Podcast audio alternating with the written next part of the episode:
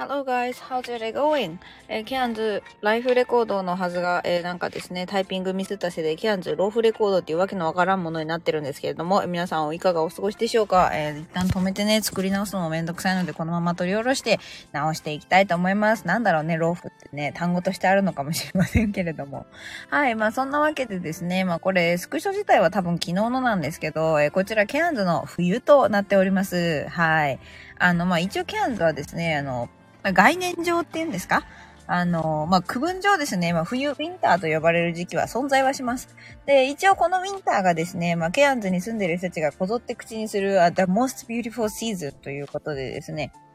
だいたいあの、8月から9月を、まあ、一応冬と呼ぶんですけれども、まあ、あの、ご覧の通りですね、あの、何が冬だという感じの気温でございます。で、まあ、赤道に近いからなのか、あの、空気が綺麗だからなのか、ただど田舎だからね、なのか知りませんけれども、あの、直射日光がね、やっぱね、強い気がするんですよね、日本よりも。日本が湿度が高いとか、その、ガスってるわけじゃないんでしょうけど、なんか空気中のそのなんか、遮蔽物っていうんですかが多いのか、あのね、なんか本当にね、直射日光のその遮という刺す字がこれほどふさわしい太陽光もないなっていうぐらいですね、あの、さんさんとぶっ刺さってくるんですけどもね。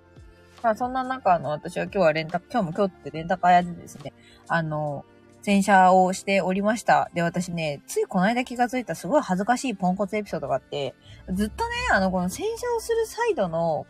レンタカーでざっくり2つ役割があるんですけど、あの、フロントオフィスって言って、まあ、オフィサーですね。予約と、予約管理したり、電話取ったりするやつ。まあ、私が一番苦手な電話、受電対応があるんですけど、と、えっ、ー、と、バックで洗車したり、まあ、あの、フロントが忙しければ、お客さんのチェックアウト、えっ、ー、と、車の貸し出しとか、返却処理をするっていうですね、まあ、役割があるんですけど、このね、今言った二つ目の私がよくやる役割のことをね、私はずっとね、ディーラーだと思ってたのね。でもなんでかっていうと、あの、車のディーラーとかって、まあ、車を扱う人たちのことを車のまあ、ディーラーって呼んだりもするし、まあ、カジノのディーラーもあるし、まあ、ディールって扱うとかね、まあ取引って意味なんですけど、で、まあ、だ私たちも一応なんかレンタカー屋の中では車のね、整備とか、まあ洗車をするからディーラーなんだろうなって、何の疑いもなくね、ディーラーだと思ってたの。で、多分ね、普通にお店でもディーラーって言ってたと思うんですね。そしたらね、この間、なんかそのシフト管理のアプリで、なんか何、何を思ったか、血迷ったか、今日あれ予約のフロントの方かなそれともディーラーかなと思ってよく読んだの。そしたらね、ディーラーじゃなくてね、あのね、ディテイラーって書いてあるのね。あの、文字数からして違うんですけど、人間の思い込みの力ってすごいですよね。まあ、ほら、あの、人間で本当に思い込みで読むから、よく日本語とかだったら、あの、単語の最初と最初の、最初と最後か、の文字さえなんか入れ替わってなければ、真ん中がちょっと入れ替わっててもなんか読めちゃうみたいな。だから、お母さんがお赤さんとかになってても、その一番よく見るものを、まあ、あの、お母さんだっていうふうにこう認識してしまうっていうですね、脳みその、まあ、あの、コスト削減のためのね、バグですね。要は、あの、あらゆるものをいちいち全部にこう気を配っていてはですね、まあ、それこそディテールにまでですね、すべてに意識を向けて全てを覚えようとしたら大変なわけでしょ。今私の視界に映ってるものだってね、あ、まあ、これあの、車の中で撮ってるんですけど、信じられない数の物体が存在するわけですね。あの、そのパームツリーっていうあの、ヤシの木だったりとか、まあ、これあの枝ごと降ってくるので、下に車止めるとあの屋根ボコって凹まされることがあるんですけど、とかね、なんか赤い車とかね、自分の車の中のもの見てみたってあの、ハンドル？ステアリングウィールって言いますけど、こっちでは。だとか、なんか、エアコンだとかですね、だいぶ古い。あの、おじいちゃんのトラック形式のあの、窓をあの、ぐるぐる回して開けるタイプのハンドルとか、まあ、鍵とかストラップとか、まあ、キリがないわけですね。で、なんかそういうものを全部、こう、逐一すべて認識していると、生きてはいかれないので、私簡略化してるわけですよ。なんで、まあ、いちいちパームツリーに、お、パームツリーだな。あれはなんか結構太めだから新しいけど、隣のやつは割と細いから若めかなとか、いちいち考えないでですね。なんでか、まあ、背景として認識しちゃうわけですね。まあ、ここら辺まで来ると、まあ、私が大学でちょろっとやってた認知言語学のその字と図の話になってくるんですけど、英語でだと何て言うか忘れましたけどね。もうね。あの、字と図って何かっていうと分かりやすいのは、あの、ルビンの壺です。まあ、聞いたことある人はいいんですけど、聞いたことない人はね、あの、えっ、と、真ん中は壺の形に見えるんだけど、注目するところを変えると、二人の人の顔が向き合ってるように見えるっていう、あの、こう真ん中がえぐれてるような感じの砂時計みたいな形の、でも、人間の顔の輪郭からできてる、あの、有名な絵のことですね。ルビーの壺っていうのがあるんですけど、あれで言う時の字と図って、字っていうのは地面の字で図っていうのは図のことなんですけど、簡単に言うとどこに焦点を当てたかなんですね。だから二人の女の、二人の人の顔、向き合ってる顔があるって言った場合、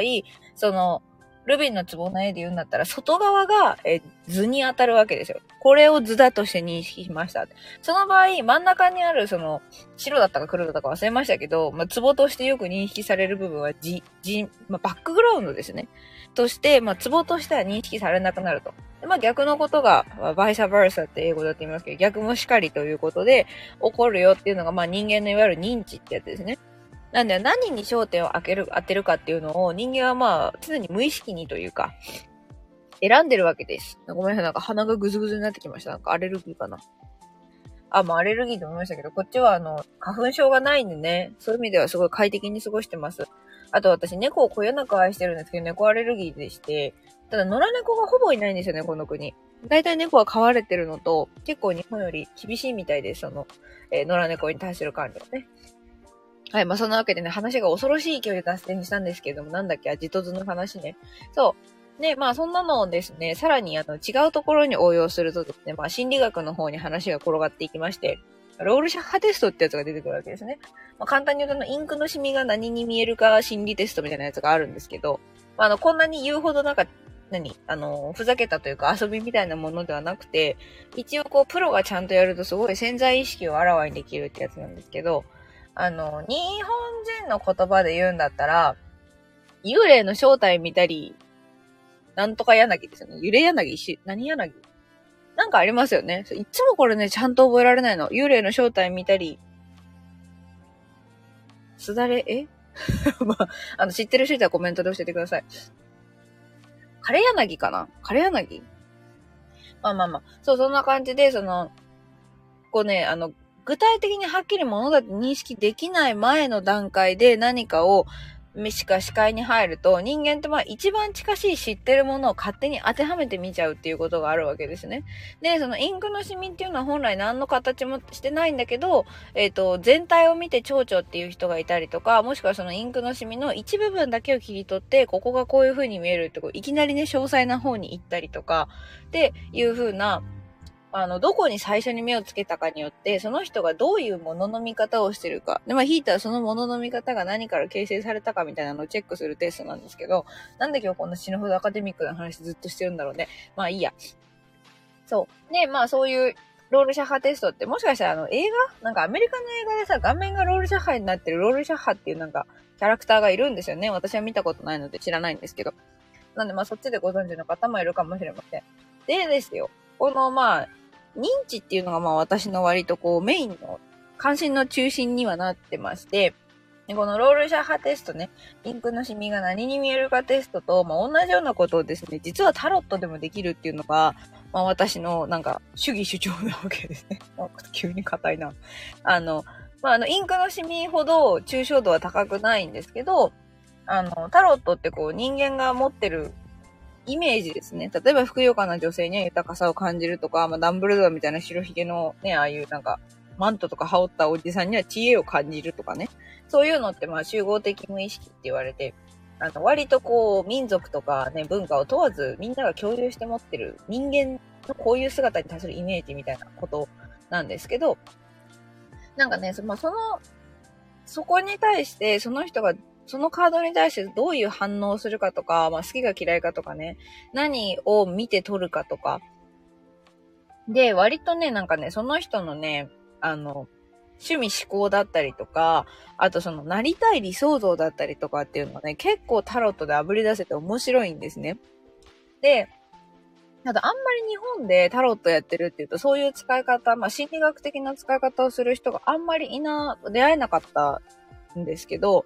あとなんかそもそも日本でタロットやってるって言ってなんかちょっとね、なんか怪しい壺とか売られたり宗教に勧誘されるんじゃないかとかね、ちょっと身構えちゃう人も何人かいらっしゃったことでですね、あの、そんなにこう、タロット大好きですみたいな感じ言ってないんですけど、もともと私お話が大好きなんで、まあタロットっていうお話にもですね、まあもう大興奮するわけですね。全く丸出しなわけです。はい。今日喋ってるからね、そんな感じで。そう。まあ、そんで、でもこっちに来たら、やっぱりみんな、こっちってそのアファメーションカードとか言ってなんかポジティブな気持ちになれるメッセージカードを毎日1枚引くみたいな、あの、ね、暑苦しくない松岡修造日めくりカレンダーみたいなね。松岡、松岡修造出てこないよ。かそういうなんかポジティブになれるメッセージが毎日あるやつとか、それのカード版とかを割とこう使うのが、あの、比較的一般的だし、そもそもまあキリスト教の国なんで、まあ神様からのメッセージ云々に関して抵抗がないわけですね。まあ、っていうわけなんで、なんかタロットやってるって言っても全然、なんかて、なんだ、変な抵抗を示されなくて、すごい居心地がいいのと、あとね、その、こっちに来てからやっぱ英語圏の人たちのタロットとかオラクルを使う人たち、まあ、あの、まあ、大御所の人たちの講座なんかを受けててもですね、なかなかにその、私がね、言ってたロールシャッハに似てるみたいな、その心理学的なアプローチをする人も結構いて、科学的なというか、割とね、なんか、ああ、よかったなーって、あの、なんか私のこう、一人よがりじゃなかったようで、何よりだとね、思っているところでございます。そうね、英語がね、全然関係ない方向に話が進んじゃったんですけど、そのさっき言ったさ、その幽霊の正体見たり、カレオバナだっけ？もうちょっと本当誰かコメントで教えて。その、その、まだなんだか分かってないっていう状態だけどなんかがあるよなって、その幽霊かなとかってなる前の段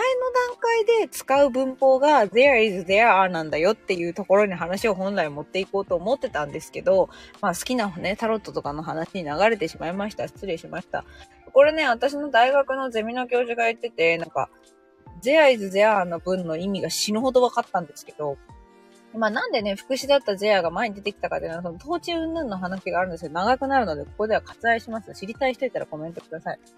そう。まあ、なんで、その there is とか there are って言った時の there ってまあ、そこっていう具体的な意味がそんなにあるわけじゃなくて、何かを認識した単語っていう感じなんですね。なんかあるなーっていう時に there is って始めるわけですよ。だから、その後ろに my cat とか、なんか his book とか、その誰の？とか、もう特定されてるものが来るのは相性が悪いってことになるわけですね。そのなんか幽霊かな何かなあの影って思ってるところでいきなり、あ、うちの猫だっていうのはあまりにもその情報の明確さというか解像度がですね、かけ離れてるから相性が悪いのであんまり使われないっていう風にすごいあの納得がいったよっていう話がしたくて認知の話を延々してきたのにタロットに流れたというポンコツでございました。はい。そんなわけでですね、えー、今日はあの醜い背景だったんですけどコメントが誰も来なかったんでで幸いなことにね、今日はこの辺で終わりにしたいと思います。Thank you for listening to such a nerd talk. Thanks a lot. Have a good night. See ya.